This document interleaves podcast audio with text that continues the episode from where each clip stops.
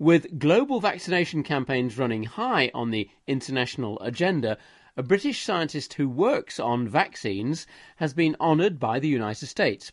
Professor Brian Greenwood of the London School of Hygiene and Tropical Medicine was invited to give the Shepherd Lecture to the Centers for Disease Control in Atlanta on the subject of vaccination and global health. I asked Professor Greenwood about the burning issues he raised. During my talk, which was directed at quite a broad audience, I tried to raise three issues. One was looking back on my experience since I first went to work in Africa in 1965, the enormous achievements that have come through implementation of vaccination in poor countries, uh, particularly in Africa. For example, the really good control that we've got over measles, which in the old days used to be a really serious condition and was responsible for many of the admissions into pediatric wards in hospitals in Africa. And although it's not disappeared completely, there has been a major advance. So I really was speaking to some of the younger people in the audience just to let them know what an achievement I've seen in my lifetime. So that was the first point I wanted to make. And, and were you pointing out then uh, the, the way that vaccination is an extremely efficient way of reducing disease? I think so. Uh, it probably is the most effective way that we have of reducing infectious diseases. I mean, there are other approaches, giving drugs for prevention or setting up complicated treatment uh, regimes. But really, if you can get a vaccine that gives long protection, lasting protection, that is a very effective approach. And one of its major advantages is that you can do that at the sort of time you choose. When a person is well, they can come to the clinic. Whilst for treatment, you don't choose the time that you get sick, and it may be at a time when it's very difficult to get to a health centre. So that really is the prevention in that respect has uh, many advantages when you're trying to get at very underprivileged populations who don't have easy access to health care. It seems to me there are two problems because there are a, a, number of illnesses for which vaccinations are already available, but which not everybody may be getting. So there's an access question. And then there's an unmet need of actual vaccines that are not yet available or ones that are but aren't licensed. Could you run me through some of these? First of all, the ones that are available but need more support. Yes, so I think you're quite correct. There's a sort of three categories that we can classify the vaccines the ones that are well known and that are included in the immunization programs in most countries in the world, like measles and polio. And we know that if we are really going to completely get rid of these diseases, perhaps even eradicate them, as we did with smallpox, you have to get very, very high levels of coverage or, uh, with vaccination, up to 95% perhaps. And that really is a struggle in getting these vaccines into the last 5 or 10% of the population, especially in countries where there's civil disturbance or where the health system is not working very well.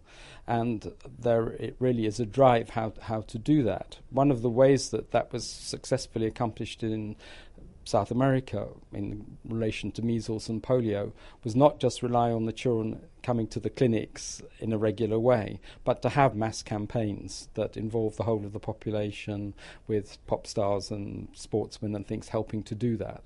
And that combination of mass campaigns and running very effective infant welfare clinics has been very effective when those have been combined together. And which are the vaccines that are on the starting blocks, so to speak? Well, I think there's another intermediate group, which are the vaccines that have come along more recently, and these are ones against uh, pneumococcal pneumonia and against one of the nastiest forms of diarrhea, rotavirus. And those vaccines are now licensed, they can be used, they've been shown to be safe, but they are a bit more expensive than the ones that were in the original EPI program. And so there has to be a real push as to how we can get those more expensive vaccines into the populations that need the most, which again are the poor people um, who are least able to afford them. And of course, I have to ask you about malaria, TB, and HIV/AIDS. So that's the third group that infectious diseases that we still don't have a highly effective vaccine. And I made that point in my in, in my lecture that there have been enormous achievements, but we mustn't be complacent. And there's still probably three or four million children dying every year from infectious diseases that could potentially, like, like malaria and TB, which and HIV, which could potentially be prevented by vaccination. And and we are a, a little bit close, aren't we, with those three diseases?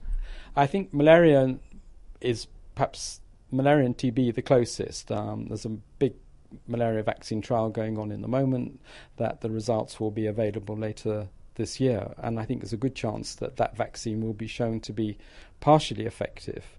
There are quite a number of new TB vaccines into quite advanced trials. The one that's really proved the tough nut is HIV. Mm. There is a question not only of access, though. Um, you may be able to get vaccines to the people, but in some cases, people worry about safety, and there have even been campaigns in the developed world to reduce vaccination. What do you make of all of that, and can we be sure about safety of these products? Well, safety is an issue, and all drugs and all vaccines do have the potential of causing harmful effects. And perhaps the safest thing you can do is not to vaccinate your child, but make certain that everyone, every single one of your neighbours and the people in your community get vaccinated. But that's a pretty antisocial attitude to take. And vaccines often work because you get what's called herd immunity, that you everybody gets protected, and therefore you get some indirect protection of the people who themselves have not been vaccinated. But you'll only get that when you really get very high levels of coverage. So it is a social good as well as a individual good for your own children.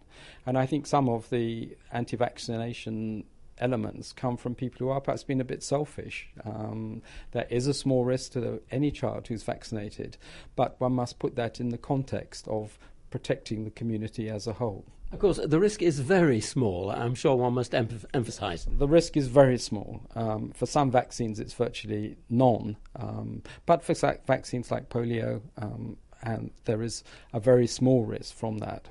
Uh, but the overall benefits to the community are vastly in excess of that, and therefore it really is important that everybody does get their children vaccinated. Now, obviously, global fundraising is massively important, and I think there are some encouraging signs about that at the moment, but also marketing the whole concept. Um, what can you say to individual people about the bombardment of information they get? Will you reassure them that vaccination is a good idea? I think for the vaccines that are recommended by ministries of health, uh, then those vaccines are really safe. Um, they have been through very, very rigorous evaluation, often in several different countries, before they get their license to be used. And the very best advice in those circumstances has said that the benefits outweigh vastly the very small risks, that there are some very small risks risk there. So that message has to get out really very, very clearly, um, that, and that there is a social responsibility to have your children vaccinated. Now, you were addressing an august body of scientists at the Centres for Disease Control in Atlanta. Uh, could you sum up the sort of message that you wanted them to keep in mind and which should also be borne in mind as a bottom line message for the politicians of the world and for ordinary people everywhere? Well, I, I think it is that we must be sure that the vaccines that we have got now, that we know are safe and they're effective, are available to the poorest children in the world. And there is a meeting going on today in the UK for Gavi, to, which has played a very important role in making that possible to make sure that they get the funds from the donors. Because even if these vaccines are, are offered at a reduced price by the companies, and we heard a couple of weeks ago that GSK are going to reduce their price for rotavirus vaccine, they're still going to genuinely cost perhaps two or three dollars to make, and that is beyond the realm of a very poor farmer in Niger paying to have his child vaccinated. So I think we will have to have for some time yet a some sort of global support to make sure that these vaccines get to the poorest people, and that's a very important message to get over. The other one is that there are potentially another 20 or 30 diseases that could be prevented by vaccination. And we haven't really begun, the technology is perhaps overtaking our ability to know how we're going to use those vaccines. And that will require a lot of discussion in society, both in terms of acceptability. Would you agree to have your child given 20 vaccines? How we're going to pay for that? How those are going to get into poor people? Are you actually optimistic then that uh, in the foreseeable future it will be possible to eliminate many of these diseases? Well, I think we have to be careful in using eliminate on eradication because they have a sort of technical um, meaning. Um, and there's only been one human infectious disease that has been eradicated, which means it's gone completely disappeared, and that's smallpox. Um, there is one veterinary one, rinderpest, and that's important because improving health of cattle also has an impact on human health as well. And also because that's a very closely related relative to the measles virus. So that does give some encouragement to people who are thinking about eradicating measles. I think the next disease that will go will be polio, and there is a major push which Mr. Gates is putting a lot of his both personal support and in, in encouragement to other people to make the money available to finish that disease off, and that may be the second one to be eliminated. And then perhaps measles will come later, but that is complicated. And this is not all entirely um, uncontroversial because these very big elimination or eradication campaigns cost a lot of money. Um, and some people say, well, maybe once you've got the disease under control, perhaps you should be using that money for something else, um, improving schools or improving other aspects of health. But the benefits are tremendous. I mean, um, what we've seen from smallpox, which is this terrible disease, has actually gone for good. And I think it is worth a very, very major investment if we can get rid of polio and measles, which I think will be the next ones. Professor Brian Greenwood of the London School of Hygiene and Tropical Medicine, who is presently working hard on the malaria vaccine, which hopefully will prove its effectiveness in the very near future. I'm Peter Goodwin for Audio News.